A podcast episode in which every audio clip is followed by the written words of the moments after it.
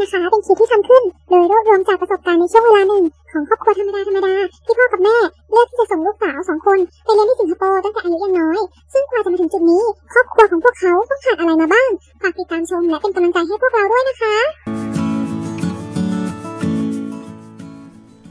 สวัสดีค่ะ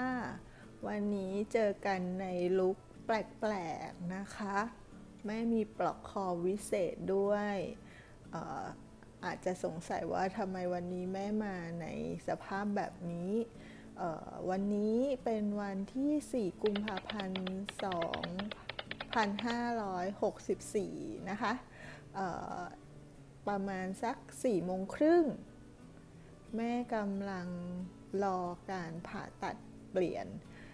กระดูกคอ ข้อที่ 5 กับ 6 เนื่องจากว่าคุณหมอตรวจพบว่ามันกดทับเส้นประสาท อาการมันก็เหมือนกับเราปวดเมื่อยอะนะคะ จริงๆ แม่ก็ไม่รู้ว่าแม่เป็นอะไร แม่เข้าใจว่าเป็นเพราะว่าทุกคืนเนี่ยก่อนนอนแม่จะนวดผ่อนคลายให้พ่อ แล้วก็ในขณะเดียวกันแม่ก็จะ stretching ร่างกายแม่ด้วย แม่ก็เข้าใจว่าอาการปวดเมื่อยของแม่เนี่ย มันเกิดจากสาเหตุสองสาเหตุนี้ก็เลย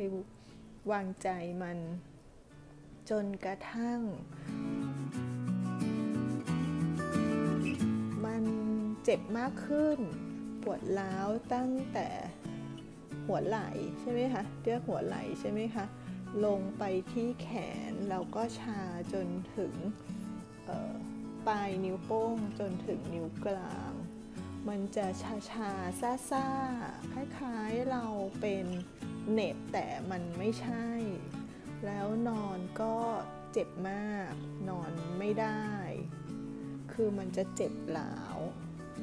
แม่ก็เลยคุยกับพ่อเล่าให้พ่อฟัง พ่อก็ alert ขึ้นมาว่า แม่ควรจะต้องไปหาหมอ ปรากฏว่าพอพบคุณหมอ คุณหมอก็เทสให้ทำท่านู้นท่านี้ แล้วก็ทำการเอ็กซเรย์เบื้องต้นก็พบว่า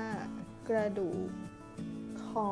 ป้องที่ 5 กับ 6 เนี่ย มันกดทับเส้นประสาทแล้วก็มีกระดูกงอกออกมาทับเส้นประสาท มันก็เลยทำให้เรารู้สึกเจ็บ เพราะว่าประสาทมันเป็นส่วนที่ควบคุมความรู้สึกในร่างกายของเรา เมื่อมันถูกกดทับแม่ก็เลยเจ็บมันก็มีการบำบัดนะคะหลายวิธีเหมือนกัน แต่ว่าของแม่เนี่ยเป็นค่อนข้างที่จะเยอะแล้วก็เพื่อไม่ให้มันเจ็บอีก คุณหมอก็แนะนำว่าแม่ควรจะต้องผ่าตัดเปลี่ยนกระดูกคอ ซึ่งวิวัฒนาการสมัยนี้มันมันก็ค่อนข้างจะดีในระดับหนึ่ง และแม่ก็เชื่อมั่นว่าคุณหมอเก่ง ก็เลยยอมที่จะ ให้มีการผ่าตัด เดี๋ยวแม่ค่อยมาเล่าว่ากระบวนการผ่าตัดมันเป็นยังไงอะนะคะ